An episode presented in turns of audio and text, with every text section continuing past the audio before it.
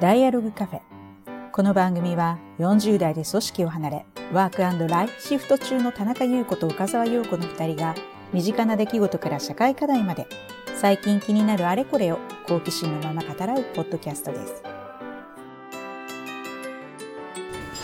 では、この吉国さんを迎えての第3回ですね。今回はですね、あの小野くんで、まあ、政治学者ってね私の周りにも小野くんしかいないんですね。陽子ちゃんと初めて会いました。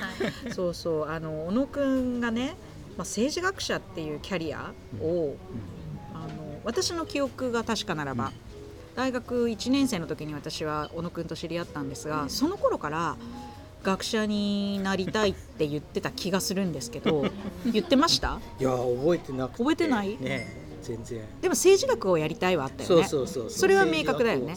法学部政治学科ですよ。あのう。ん。あの一応3年生になるときに学科選択が、まあ学科選択学部もなんだけどそうそう。あのあってなんか法学部も3つコースがあって。自分は三類のねそうそう。政治コース。っていうのに迷いなくね あの 選んだっていう。政治学が一番少ないよね選択する人はね。なんかなんか司法コースって私の方コース、これはなんか弁護士とかね、目指す人が多くて。であの、えっと、広報広報ね。公公の方、こっちはあの公務員に目指す人が多くて。で政治学っていうのはまあなんかその他。っていう感じの、なんだけどそのその他を選んだ小野くんなんですけどなんか政治学に、そのいつ頃から興味があったんですか？ねそのなんだろうねそのちょうど自分が中学生高校生の頃にそのソ連の崩壊っていうのがあって、うん、それは自分にとって結構衝撃でうん、で子供の頃ちょうどねラジオとかにはまってて、うん、モスクワ放送とかね北京放送とか聞いてたの。聞いてたの？ええ聞いて 言ってること分かんなくいや日本語放送日本語放送あるんだ。そうそう AM で聞けたの。でよく子供の頃聞いてて。どんな中学生だ？でかねその中学生高校生の時って、まあ、それがだからあ国家っていうのは崩壊するんだなくなるんだっていうのがね結構衝撃だった。えそのラジオ番組は、うん、ソ連の政府が日本語で発信？そう日本語放送っていう。日本語放送をやってんの？じゃそそれはなぜ聞こうと思う？いやなんかラジオつけると流れてくるから、うん、あの特定の時間になると、うんそのな放送されてる内容っていうのは、どういうことを放送されてるモスクワで何が起きてるかとかあニュースがそうニュースもあるしなんかその文化的なやつとかそんなにね中身は覚えてないんだけれども、うん、でもほら外国から流れてくる放送って、なんかエキゾチックな感じで、まあね、面白かったからよく聞いててあとあの何あの暗号放送とか北朝鮮の暗号放送が流れてくるのよ、ひたすら数字をあの韓国語で読み上げるっていう、あのスパイスパイに？そう、えー、面白い。だからラジオこう回すとね、いろいろ聞こえてくるのよ、でそう子供の時にね、あのラジオを組み立てるキットっていうのをねクリスマスプレゼントもらって、うん、で組み立ててでだからなんか AM でよく聞いてたの、で流れてくるからさ夜とか。えそれがある日、うん、ソ連がなくなりましたっていうニュースが流れてきたってこと、まあまあ、ね、あのあの辺りの時期に、うん、なんかねクーデターとかあって、で崩壊しちゃったっていうのがね91年とかなんかあの辺の頃なんだけど、だから高校生なるぐらい、うんで割合衝撃ででその当時あと、ね、政治改革の話があってスキャンダルだなんだって選挙制度改革だって盛り上がってた時期で。まあ、政治的には面白い時期、それをね中高生で面白い時期とかないけど ね。政治に面白い時期なんてあるんでしょうか？いや確かにさ、うん、あの壁崩壊とかね、うん、まあね確かにね。それはまあ、すごい衝撃がまあね確かに確かに。けど、うんうん、その選挙のやつはちょっと記憶ちょっとねあんまりねわかんないよね、そうそういうのがあって、うん、割合なんか衝撃というか、うん、興味を抱いてでじゃあじゃあ大学選ばなきゃいけないっていう時にじゃあ政治学ちょっとやろうと、うん、で当時ほら高校生地方の高校生って情報ないから、一体どこに行けばできるのか分かんないみたいな、だから政治学ってある大学選ぼうと思ってなんかほらあの模擬試験とか高校でやると書くでしょ、うん。あの志望校、うん書くね。そうどこ書こうとか思って調べて当時書いたのがねまず東大。東大は政治コースがあるでであと名古屋。名古屋も政治があって、で神戸？うん。3つあ見つけて。他も実はあるんだけど、うん。今振り返るとね別に兄弟でも反対でもあるんだあけど,、るんだけど。当時は当時はその何その大学の説明パンフかなんかに書いてあって自分としては東京に行きたいなっていうのがあって、うん。子供の頃ってやっぱり田舎に住んでたから、うん。東京ってすごく遠いところねそう。遠いところみたいなイメージで,、でだから東京に住んでみたいみたいなのがあって、でまあ東大に結局、まあ、行くことにしうてん。入りましたと。うんなるほど。そうだからまあ政治学やろうと思って、まあ、大学に来政治学っていうよりまあ政治学政治についてまあ知りたいなみたそいうな。そうなんだね。それを大学で勉強しようって。なんかでもさあのあと大学で学部選ぶときにさ就職に有利かとかさその学問の内容っていうのもあるけど、どっちが食いっぱぐれがないかとかさあ よく言うキーワードとしてはさ、まあ、とりあえず経営とかのがいいんじゃないとか、潰しがそう潰しが効くからとかさ。まさにそれ私のあの小学部選択。そうそうそう。とりあえず小学部ならいいかな心理学よりは食べていけそうそうそうそうそうそう。そういう感じとかさ。そう今振り返るとね、考えてないんだよね何もね就職とかだからとりあえずやりたいってって、うなんだろううちの親もまあ自由にさせてくれたっていうか、基本親がどうしたらみたいな一切なくて、自分はもうあ東京に行くことに決めたから。あ事後報告だよね基本、東大受けることにしたからよろしくみたいな感じで。それでまあめでたく東大に入り 私たちが教養で一緒だった高山ゼミっていうゼミがあるんですよ。でその先生は西洋史の文学部の先生なのね。で文学部の先生がその授業で何を教えるかっていうと西洋史ではなく、国際まあなんか海外のメディアとメディア。メディアと国際関係なの？なんかね。国際政治なんだっけな？なんかうん、なんかタイトル忘れちゃった。変容とメディア。なんだそう社会の変容とメディア。なんかそんな感じ。なんかそんなタイトルなんだけど、あの海外のメディア記事を読んでそれをもとにディスカッションするっていうそういうだから海外のメディアなんでね。英語なんですよ、まあ話すあの議論は日本語でするんだけど、エコノミストとか。そうエコノミスト読んで。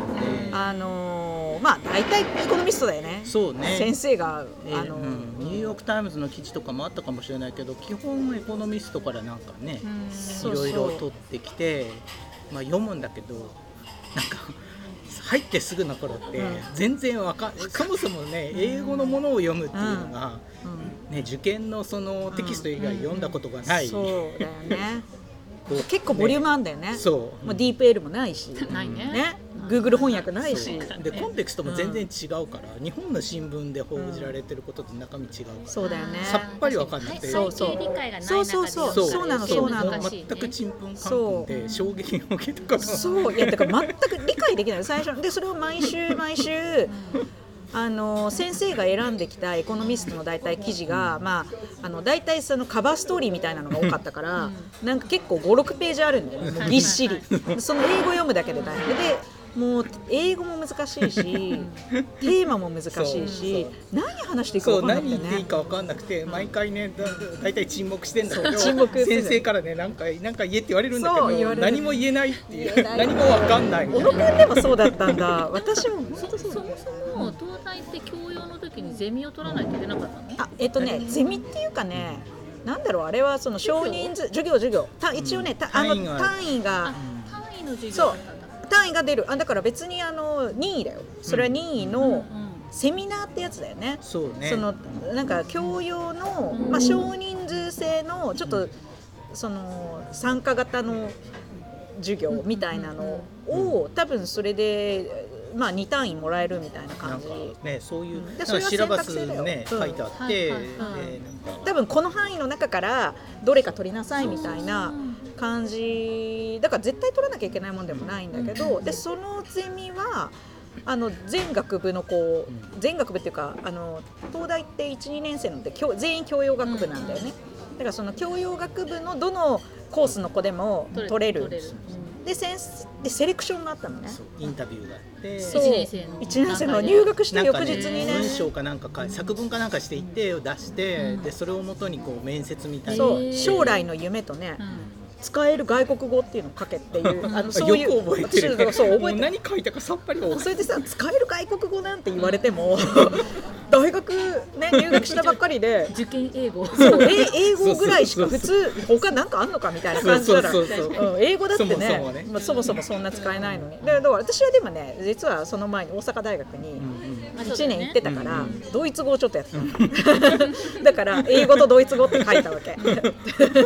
そしたら先生に「ドイツ語ははなぜあの使えるんですか?」って、まあ、使えないけどって思いながら 使えないけどあのあいや1年ちょっと別の大学に行ってたので、あのドイツ語は少しやりましたみたいな感じで「あそうですか」っつって。で私たちのねあの同級生の中には留学生もいたよね。いたいた韓国人の留学生でまあ彼は彼はねペラもう日本語が、半分日本まあうん。ちっちゃい頃日本で育っててみたいな人だから韓国人なんだけどその人は日本語と英語と韓国語って書いてる、そしたらその人面接の時に「なんで韓国語わかるんですか?」って言われたの「僕韓国人なんで 日本語よりはできると思います」って 言われるぐらいそう。そう。日本語ペラペラだよね。そう。あの日本人韓国語うまいねって韓国人に言われるような人人。なんかそう。いうあの人なまあそういう人が同私たちの同級生にいたりするようなバングラディッシュの人もいたよね。そうバングラディッシュの人もいたね。交換あの留学で来てそうそうそう留学で来てた人とか。あれなんか一学年に10人ぐらい？10人ぐらいになったのかうな、ん、で1年生と2年生だけ。でもう単位は夏前期しか出なかったけど自主ゼミみたいな感じでその後も単位は出ないんだけどまああのずっと継続して出席する人が多いゼミでだから大学1年の時の本当ゼミなのにそこで出会った人が私その後もずっと今でもあれなんかね。あれあのあのゼミだけだよ本当に、そうね。そんな関係が続いてるのは。週に1回あるだけのねうゼミなんだけどでもあんでものなんか聞くと週一にしてはなかなかのボリューム。そうなのよ。振り返るとね今すごい大変なゼミだったんだけどでもめっちゃ、まあ、ある意味目線は上がる。うん。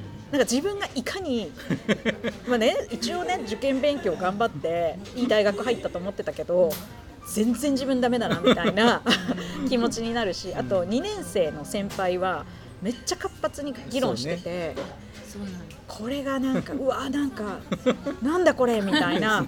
なんで自分は何も言えないのになんか2年生ってすげえなっていうかこの人たち頭いいなって思ったんだけどでも自分が2年生になるとその議論ができるようにだんだんなってくるんだよね。これがやっぱりひ伸びしろなんだなすごいね。そう。そういうねまあちょっとねそのね実は高山先生にもあの実は私あの別のところでインタビューをしたのがあってそれいずれこのポッドキャストでやります。これはまあいずれやりますので あのその話はまたちょっと詳しい話は後なんですけどじゃああの小野くんの、まあ、高山ゼミも入ってでまあ政治学そのままやったんだけど就活はしなかったんだよね。そう一切しない。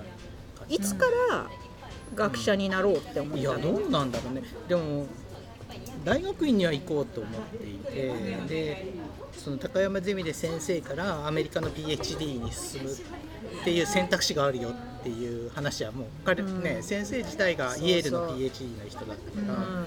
話は聞いてであよしアメリカのじゃあアメリカの大学に行って PhD を取ろうと、今考無邪気にえると思ったね。そう。なかなかのねハードルを持ったんだよね。そうそうそう。うん。若いっていいね。何も考えずねそもそもねアメリカの大学に今でこそほら、うん。学部から留学とかいろいろ聞くけど、当時別にね交換留学とかもなくって、うん。自分にとってはね東京の大学に行くことすらこう、ハードルが高かったそうだよね地方からだとね。海外なんて全く、そうだよね。ねまあ、まあそんな中でアメリカの PhD あるよって聞いてじゃあじゃあよしとアメリカに行こうみたいなのがあってでで大学4年生の時に先生にアメリカの大学に行って政治学やろうと思うんですけどっていう話をしたらいやなんか最初は日本の大学に行っといた方がいいんじゃないって言われて、でまあじゃあ東大のじゃあ院に入ってしばらくいてから留学しようかな。まあ、今考えるとあの選択肢は良かったのかなっていうかそのやっぱりなんか日本の研究者とのコネクションができたっていうか日本の大学に行ったことでだからどこの大学にどんな先生がいてとか、まあ、向こうもねあの東大の大学にこんな人がいてみたいな、そういう面でなんか日本に帰ってきた時になんかすでに知ってるコミュニティがあったっていうのは大きかったかなと思うんだけど、当時としてはまあまあ、23年いてからの方がいいんじゃないって言われて「はいそうですか」みたいな感じで、東大の大学に進んでで博士に行ってでその時にミシガン大学のサマープログラムに夏の間2ヶ月行ってあここいいとこだなと思って、で、まあ、アメリカの大学にこういろいろ出して、まあ、いくつかの大学からこう合格通知もらったんだけど。うんまあ、ミシガンに行こうかみたいななんか夏いいところだ。冬すごい寒いって知らなくて。はいはいはい夏すごいいいところだと思ってあここここだったらと思う、まあ、まあ、実際ミシガン大学のプログラムって政治学は結構強くって、うん、じゃあつってミシガン行って、うん、結構衝撃的だったの。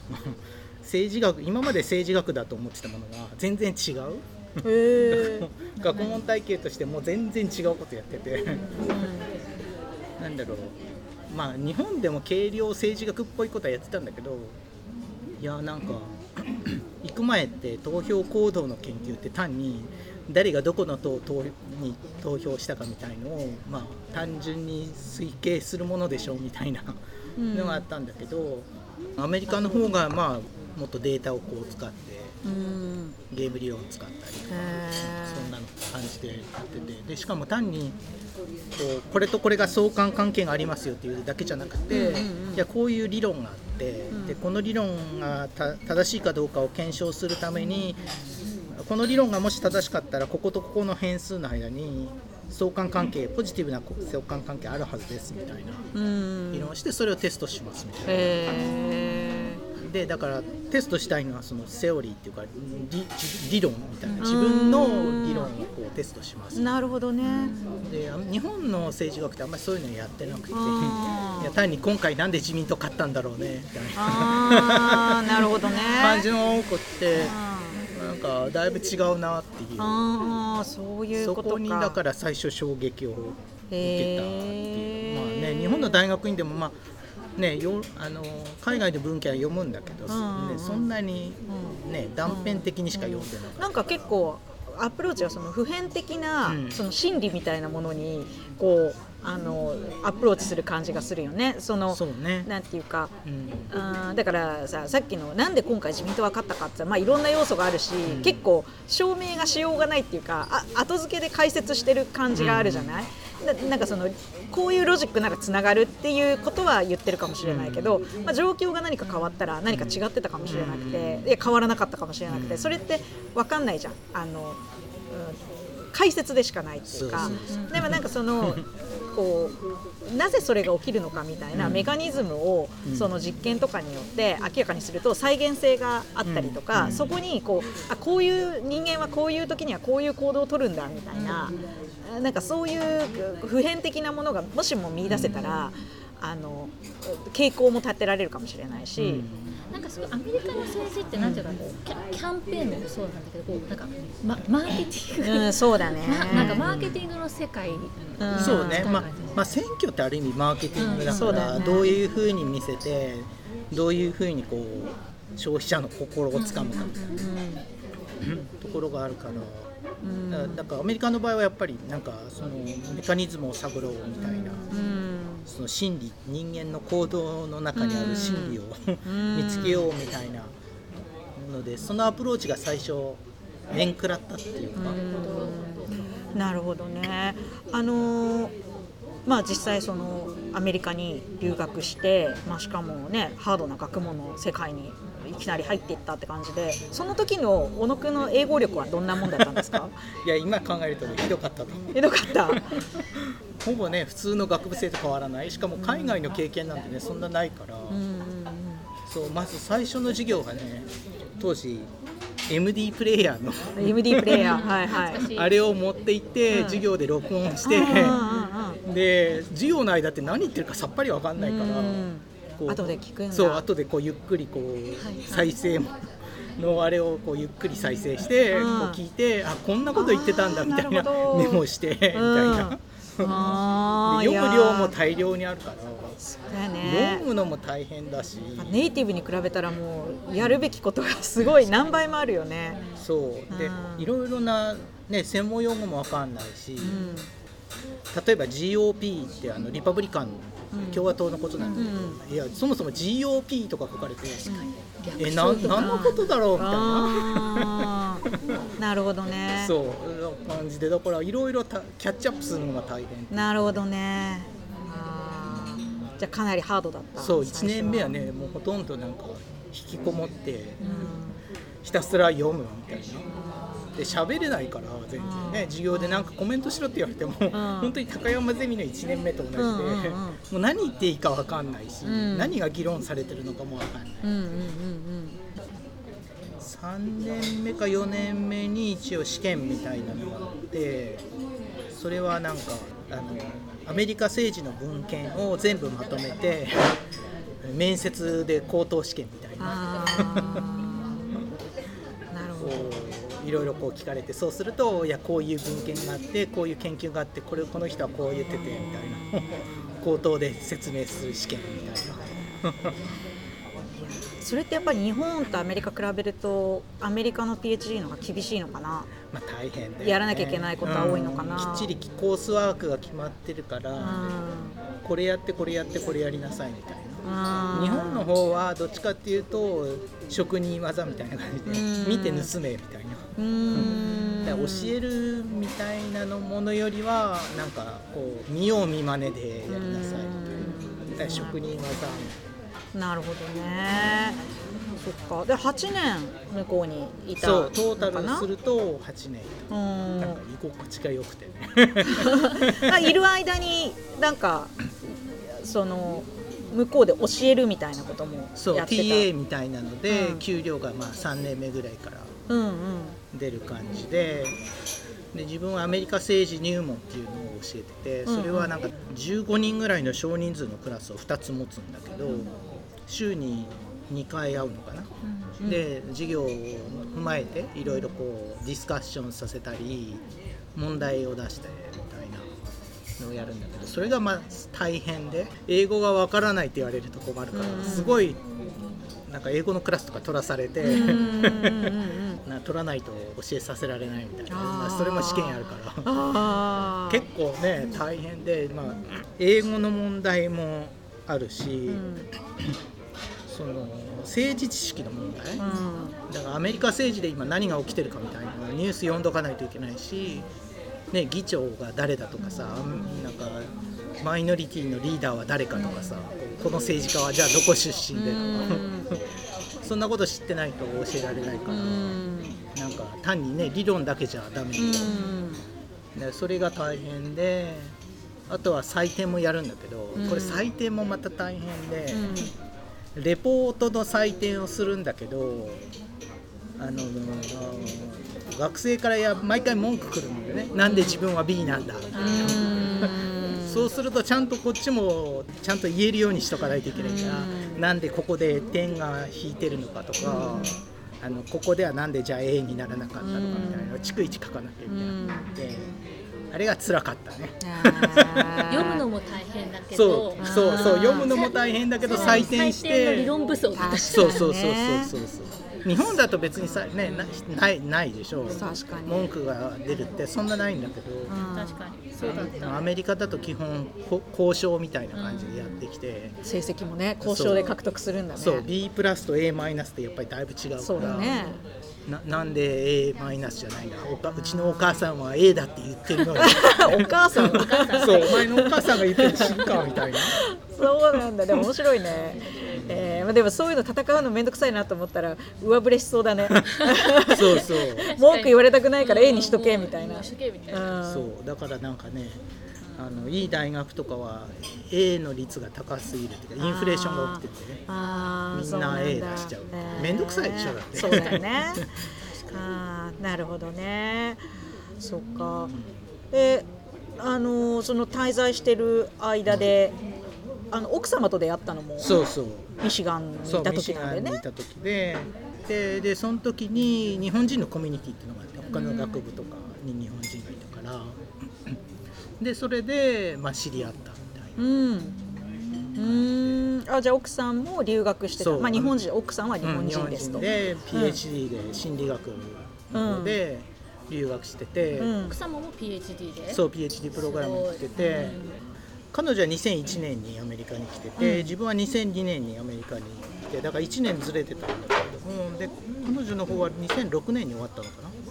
にあ就職をしてアメリカの大学に就職をしてで彼女は、ま、あのウィスコンシンってミシガンの隣の州でしばらく離れ離れだったああいうところで。それ結婚してから？いやする前あする前の段階で。する前うんうんうんでだから通ったりはしてたんだけど、へまあでもね結構近くて遠いっていうか、うん。飛行機で40分とか45分なんだけど、うん。うん。そこからね高速で30分40分みたいなうん。空港までねあったりしてだからなかなか大変だったんだねあけどで向こう彼女もねあのアシスタントプロフェッサーですごい大変なうん。時期で。うんそうなかなか大変でで自分も就職活動は一応始めたんだけど2008年で リーマンショックで仕事が何何もなくなっちゃったし、うん。でまあね日本政治のこと研究はね博士論文書いたけど日本政治ってもうね流行らないっていうかアメリカで。職がとにかくなくってそんなこんなでじゃあ2010 10年に帰ろうかみたいな感じで日本に帰ってきて、その新潟にある大学に勤め始めたその時はもう単身赴任で帰ってきたの。そう単単独で帰ってきて、彼女はアメリカの大学で教えてて、その時は結婚してたの？えっとね2010年に日本に帰ってきて結婚したあそうなんだ。遠距離になってから。なってから。遠距離っていうかまあもともと遠距離だけど まあさらなる遠距離になってから。そうそう。あそうなん2010だ年に自分も職を得たからっていうことでじゃあ結婚しようかみたいな感じで、そうで国際大学って結構ねユニークな学そう変わった大学で中山蘇平さんって人があの作った大学で全部英語でやりますと。うん。で公用語は英語。だから教授会も英語でやるんだけど、で学生大学院しかない大学で大学院大学で修士課程しか当時はなくてで学生っていうのは基本的に JICA とかの奨学金で海外の、まあ、いわゆる途上国の政府のあの公務員の人とかをこう日本に呼んで2年間修士をやりますみたいな感じのものが多くて。うん。じゃあ留学生がほとんどだってことだそう、ほとんど9割以上が留学生、うん。で残り1割が日本人。日本人がちょっといるかな、うん。数人いるかな、うん。だからまあ日本にある大学だけどあんまり日本っぽくない感じだねです結構山の中にあるんでしょ？そうそうそうそう。ね。そういうこう隔離人里離れた 隔離された場所で。そう、ね。みんな寮に住んでる、はいはい。雪深いところにね。そうそう4メーターぐらい積もるね。アジアアフリカからいっぱいあの学生たちが来てるっていう感じなんだよ不思議なね。空間よね、うんでもねあの雪のあるところ、まあ、雪のあるところに結構縁があるね。そうミシガンもそうだったし、ね冬は。出身も福井だし。そうそうだね。冬天気が悪いのはねあんまり気にし気にないんだけどしないね新潟全然 OK そうみたいな。全然ね、うん。すごいなんか冬になると毎日雪降るから、うん。そう晴れたら絶対スキーに行こうと思って、へでスキーセット買って、うんうん。で晴れたらもう平日でももうスキーみたいな感じで、うんで誰もいないゲレンデを平日、もう青空の中、えー。滑ってすごい気持ちよかった、なでるほどね。帰りに温泉入って帰ってくるみたいなだからたの生活面では楽しかった、まあ、一人だったけど、うん。なんか気楽気楽っていうか今振り返るとね、うん。なんか楽しい生活だったな。ね。なるほど。でもそこに3年。3年いてで東北大学。東北に移って、そう法学部に移って。大学の先生がそうやって大学をこう移るっていうのは、じ自分で手を手を挙げる。あげる場合もあるしなんか一本釣りじゃないけど、はいはいなんか来てくださいみたいな呼ばれて感じで呼ばれてみたいな、引き抜きみたいなでも結構大学の先生ってあの転々とっていうか、うん。職を探してこうまあなんていうの普通の企業みたいに正社員みたいななんかそういう感じじゃないわけではない、ね。まあ、どういう？ある意味まあなんだろうね。なんかよく例えるんだけど商店街のなんか商店主みたいな感じ。ん。だからこう銀座商店街みたいな感じでこういろ大学がお店を構えててそこの一つのお店を開いてますみたいな。だからこう商店街のお店をこう入れこう違う商店街にこう移動するみたいな、感覚。そういう感じなんだ。でもやっぱりさうん。まあ何をやりたいかもあると思うんだけど、うん。やっぱそのどこの大学に行きたいとかさ、うん。なんかやっぱり国立大学はいいとか私立大学はいいとか、うん。まあ、給料は私立の方がいいとか、うん。まあわかんないけど国立の方が権威があるとか、うん。なんかやっぱりそういう勝ち負けみたいなな勝ち負けっていうか変だけど こういうのが成功してるとかそういうのが学者の中にもあるの？いわゆるなんか偏差値と大学のね偏差値とそこにいる研究者のクオリティが相関があるかっていうと必ずしも実はそうじゃないというかいろんなた,、ね、たまたまとかいろいろあるから家族の関係でとかあるからそこは実はあんまり関係なくって、うん。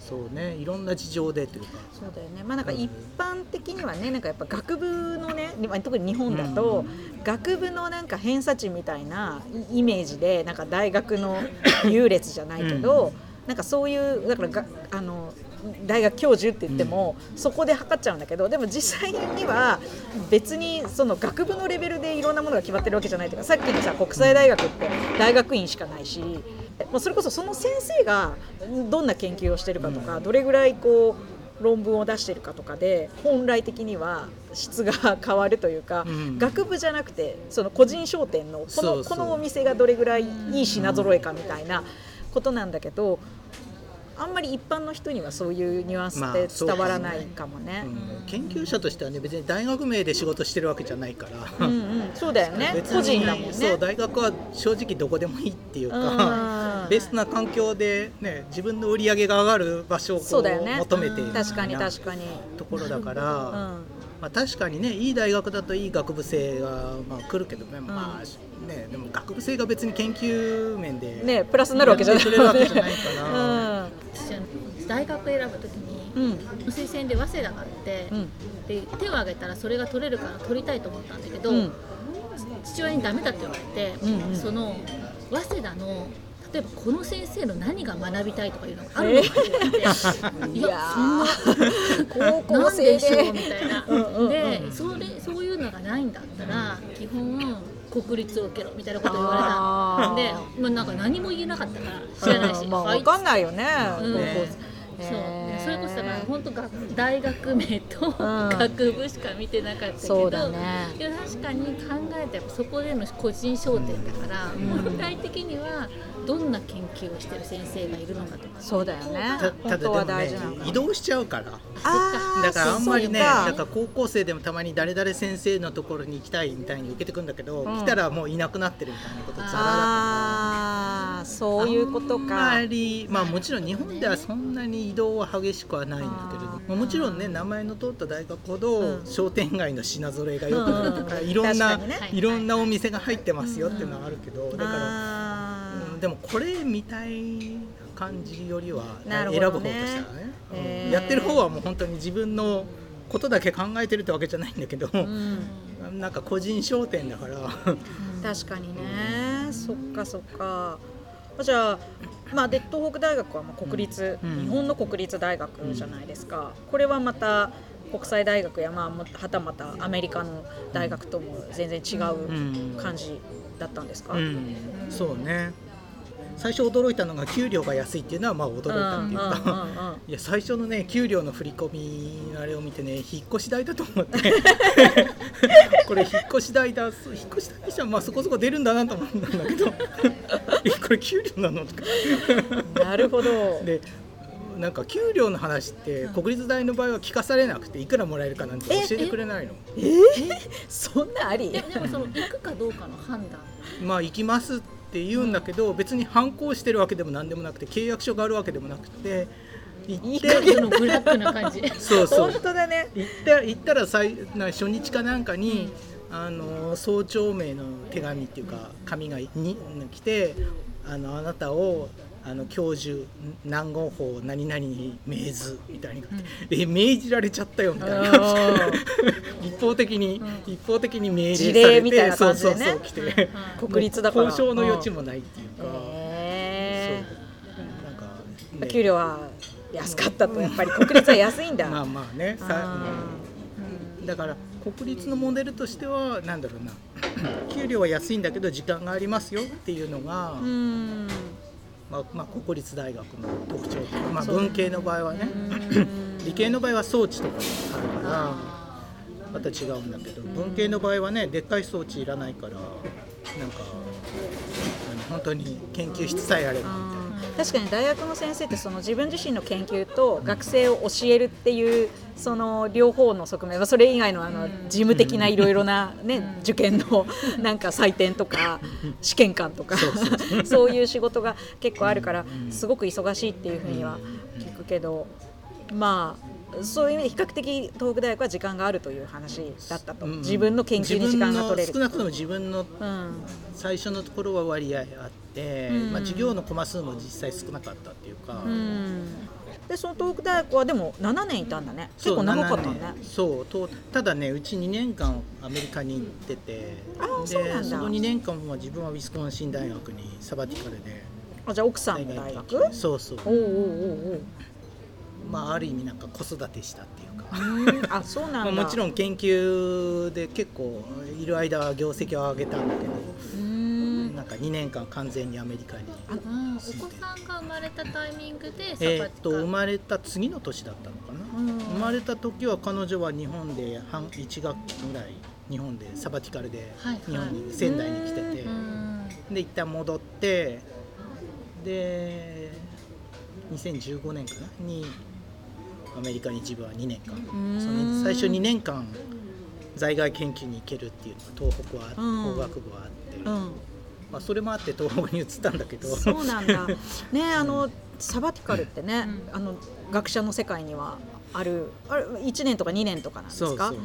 あれいいよね、うん。あのみんな全会社員にもあればいいのにね。ヨーロッパとか本当。ね結構サバティカル取る人普通一般企業でもある。一般企業でもああるそうそれこそあのトヨタのヨーロッパの人とかも結構サバティカル取ってへー。1年あの別の国にう行って。ん。まあ、なんか勉強したりとかなんか、うん。なんだろうボランティアやったりとかそうなんだ。やったりしたえ結構ヨーロッパそっかそっかそっは一般的なか。じゃあそのサバティカルを利用して小野君はアメリカに行って子育てをしたと。うん。まあまあ研究。研究をしたまあ研究と子育てをした。ああなるほどね。だから授業が完全にないから、もう本当に毎日好きなことがある意味できる本当だね。確かに。で子供が小さいとうん。デイケアとかね、うん。通うから朝8時から、ね、5時から6時ぐらいまで預かってくれるから、うフルにん、うん、なるほどね。それででも、まあ、日本に戻る。あそう。そっか、まあ、それは東北大学に戻るんだけどそこからまた今の早稲田大学に。移ったと。でな彼女がなんだろううちの妻が、まあ、日本に帰まあ手にはもう持ってたんだけどあのアメリカの大学で。あ終身そうそうそう。雇用みたいなやつだよね。まあそう。だからずっと死ぬまで働ける、うんうん。あれで、まあ、自分もアメリカに行くことも考えたんだけど、まあ、やっぱりなんだろう。日本研究やっててもねアメリカで受けない受けないっていうか本当にニーズがないみたいなところで、うんまあ、日本の方が自分は良かったかなっていうのが、うん。でで彼女も、うんまあ、子育てする中でいやー自分の子供をアメリカ人として育てた方がいいのか日本人として育てた方がいいのかとか考えた時に。ね、アジア人エイジャンアメリカンみたいにして育てるのかとか思った時にうーんとか思って、うん。でで日本にやっぱり帰ろうみたいな、でで彼女が日本の大学にあ、まあ、職が見つかったって言われて帰ってきてでちょうどそのタイミングで早稲田で募集してますみたいなのがあって、ね、東京だったら一緒に住めるからってー言われて、も奥さん今一橋大学そうそう。うん。ななので、まあ、日本に帰ってきてあのなんだと自分も東京に移って、うんうんうん。まあ、一緒に暮らせるかなだからへまあタイミングが良かったっていうか、えー。でもその間さ、まあ、ずっと別居じゃん？まあうまあなんていうかたまたま今東京の大学に2人とも勤められるっていうことになったけど、その間こうね別居期間ってお互いどんな感じだったの？まあまあお互いのキャリアのためにはしょうがないよねみたいな感じだったの、まあねしょうがないかなって。いう、そこ話し合いがあったりこうどういうふうにしていきたいかとかお互い話したの？いやーなんかいつかは一緒に暮らしたいっていうのはあって話してはいたんだけどやっぱりこうデュアルデュアルカップルとか言われるんだけど、やっぱアカデミアでもん。似たような人たちっていっぱいいて、結構同じところで仕事を見つけるっていうのはなかなかハードルが高くってうん。みんな苦労してて、ん。ね、なのでまあまあ割合普通っていうかまあもちろん一緒な大学に雇ってくれるとかなんかそういう場合もあったりはするんだけど、うん。まあ、でもなかなかハードルが高いっていうか結構難しい。うん。でそう。だからまあ自分の場合はね月に1回ぐらいのペースでアメリカにずっと行ってたから、うん。まあ、それでなんとかしのいだか最初だから年中、ね時差ボケみたいな、うん。まあ そうだよね。1週間ほど行って帰ってきてみたいな。うんでまた2週間経ったら行くみたいな、で今あの早稲田で教えて、もう、えー、と3年ぐらいになるのかな？まあでもちょうどコロナになったぐらいの頃からだよねまあ、よようやくもう普通の授業もあの今年はやってると思うんだけどどうですか？その自分の大学時代と比べてもこの今の大学生のあ早稲田の学生ってどんな感じですか？まあ真面目になったなっていうのはあるのかもしれないけどまあ早稲田の場合はやっぱりできる子はすごいできる、うんか授業でね違うこと言うと指摘が入るっていう。怖いよねだからね、へー。あんまり東北ではなかったんだけど、へー。なんかあこれ違うでしょみたいな。言われちゃうんだ。そうこの本にはこう書いてあったんですけどみたいな。そのげげ何その授業のその元の種本みたいなのを読んでくる学生がいたりして、へでなんか興味あったので読みましたとかいう学生とかいて。えで早稲田はなんか飛び抜けたやつが何なんかねたまにへー結構あの早稲田は今留学生もすごくたくさん受け入れて、外国人が多いんだよ、うん。それはで授業もあの英語でもやってるんそうでしょ？日本語と英語両方で同じものを教えるっていう。うん、全く同じ内容を日本語と英語両方でやそる基本自分の場合は少なくとも全く同じ内容で、うん。本当に翻訳しただけぐらいの、うん。で学生はどっちに出てもいいってことだよね、まあ、ちょっと最後にその日本とアメリカのこう違いあの学生のねとかあとまあ大学で学ぶことっていうのを、まあね大野くんもお子さんいて、まあ、6歳まではアメリカだったっていうことなんだけど、まあ、これから日本の教育、まあ、で中学受験もするんでしょ？っていう感じで日本の教育トラックに乗ってるわけですけど。うん。なんか実際に海外のん。その教育とかも、まあ、実際に触れてみてなんか結構ね私たちのこう友人とかの子供とかもね子供を留学させた方がいいんじゃないかとかね、うん。まあ、将来はとかそういうのある感じ考えてる人多いと思うんだけど、高校もね昔に比べたら、うん。なんかその海外大学をそのままこう進学する人向けみたいな説明とかがだいぶ増えたりとか、うん実際こう進学実績のところでちらほら出てきたりとかいうのもある中で、うん。大学以上のこう、うん教育って考えた時に、うん、日米。そう。どう？アメリカの先生の目から見て。ーどうなの？アメリカの教育の方がいいの、うん。ね学部に関してはね正直そんな違いがないと思うというか、うん。うーん。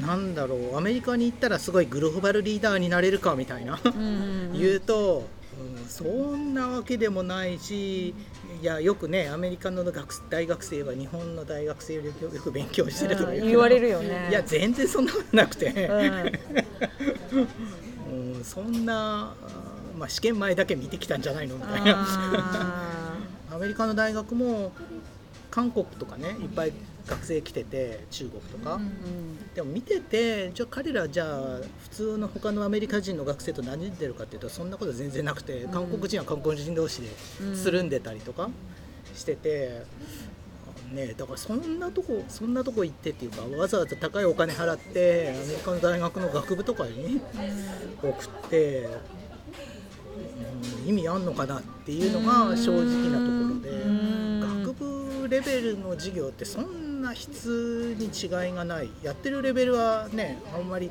変わりがないから、うん。自分だったら送らない。うん。学部生としては。いい情報だ。そうだよね。いや本当本当そうだよね。助かる情報。すごいあの参考になる、でも一方でそのね、あのーこういう学者の道研究とかの道をやっていくならやっぱ多くのものはやっぱアメリカのね大学で PhD を取るとか、やっぱそういう国際的なネットワークを持つっていうのは、やっぱり意義がある。かなっていう。むしろその方がね奨学金がもらえるし。でも奨学金もらえないとめちゃめちゃ高いですそうそう。今もうね。もうあと MBA とか本当だよ。2000万ぐらいないといやー。自分がね大学院入って2002年頃で2万ドル学費が毎年。だから大学院の場合はね奨学金もらえればまあウェーバーっていうか免除になるから、うん。ね、5年いたらそれだけでそうだよね。10万ドルみたいなうん感じになるんだけど、そうだよね。うん今もっと高い倍,、うん。倍以上してるから、そうだよね。だからそこまで払う価値があんのかっていう。あるのかだから日本、うん。だからにそれ考えると日本大学ってすごいコスパがいいっていうか、確かにね。すごい安いみたいな。うん、日本が本当コスパはいいよね。あの今日。それが先生たちのお給料に。本当だね。本当だ本当だ。まあね。まあねなるっていうところはあるんだけど、だから日本の大学にいながら交換留学で1年行くっていうのが一番お買い得、うん確かに確かに。うん それねなんかのなんだったかな？なんかそういう教育のコスパみたいなのを書いた本で去年結構売れた本があってそれにもそういう同じようなこと書いてあった気がする。うん、学部日本の大学行って交換留学行くのが一番コスパいいみたいな。そうそうそうそそうう。今日であと教員にもよるけど自分の授業とかはあんまりアメリカでも同じ授業をするかって言われると多分に同じような感じで授業をすると思うなに中身変わらないなるほどね。はずなのよね。だいやだから自分が大学院生の頃に、え政治学ってこんなに違うの？みたいな、うんうんうん。衝撃は多分今の世代はないんじゃない？なるほどね。そっかそっか。まあじゃあね日本人の欧米コンプレックスが アメリカに行かないとダメだみたいな気持ちにもしかしたらさせてるかもみたいな感じ特にね私たち親世代が結構強いから、はいそうなんだよね。なんかね英語ができないといけないとか言うけど、まあねでもうん。そもそも日本語ができないとね、うん。なんか語彙力でしっかりないと、英語の文章もちゃんとロジックのある文章書けないし、今ねディープエロあるしね。そう。だから日本語で書いたらね それなりに綺麗な英語になって簡単になっちゃうから。そうだよね。ちゃんとした文、ね、ロロジックだった文章が書けるかどうかみたいなところが大事だから、うん。なるほどね。いやーすごい。私たちの知らない世界のね ね。あの話大学なんて卒業以来。まあ陽子ちゃん最近ね大学院にね。大学院に行ったけど、でもまあねキャンパスに行ってるわけじゃないからね。そのなんていうかその、いわゆる学生コミュニティみたい。なんかその自分たちのそのコースの人たちとはもちろんコミュニケーションあると思うけど、うん。まあ、社会人だしね基本はね。またちょっと大人だからね。だいぶその学部とかねあのとはちょっと違うかもね。若者の世界とはちょっと違うかもね。ね。なるほど。いやいや、あのいろいろお話を聞かせてもらって、小野くんはもう来ていただいてありがとうございました。すごい面白いあの 研究で、これね、ぜひ本にしてくださいね。ぜひぜひ日本語で。日本 日本語でそう、ね日本語のもの、うんいや日本語のものを書いてもね、評価されないからねそうね。先端をやってれば先端をやってるほど英語になっちゃってなるほどね。まあそれだけでも日本人がこうその最先端のものに触れるのが遅れちゃうってことだよね。日本語でだけだとね。いや今回はねまだ日本語化あまりされていないたあの小野先生の研究内容について聞かせてもらってすごく勉強になりました。はい。じゃあ今日はどうもありがとうございました。ありがとうございどうもありがとうございました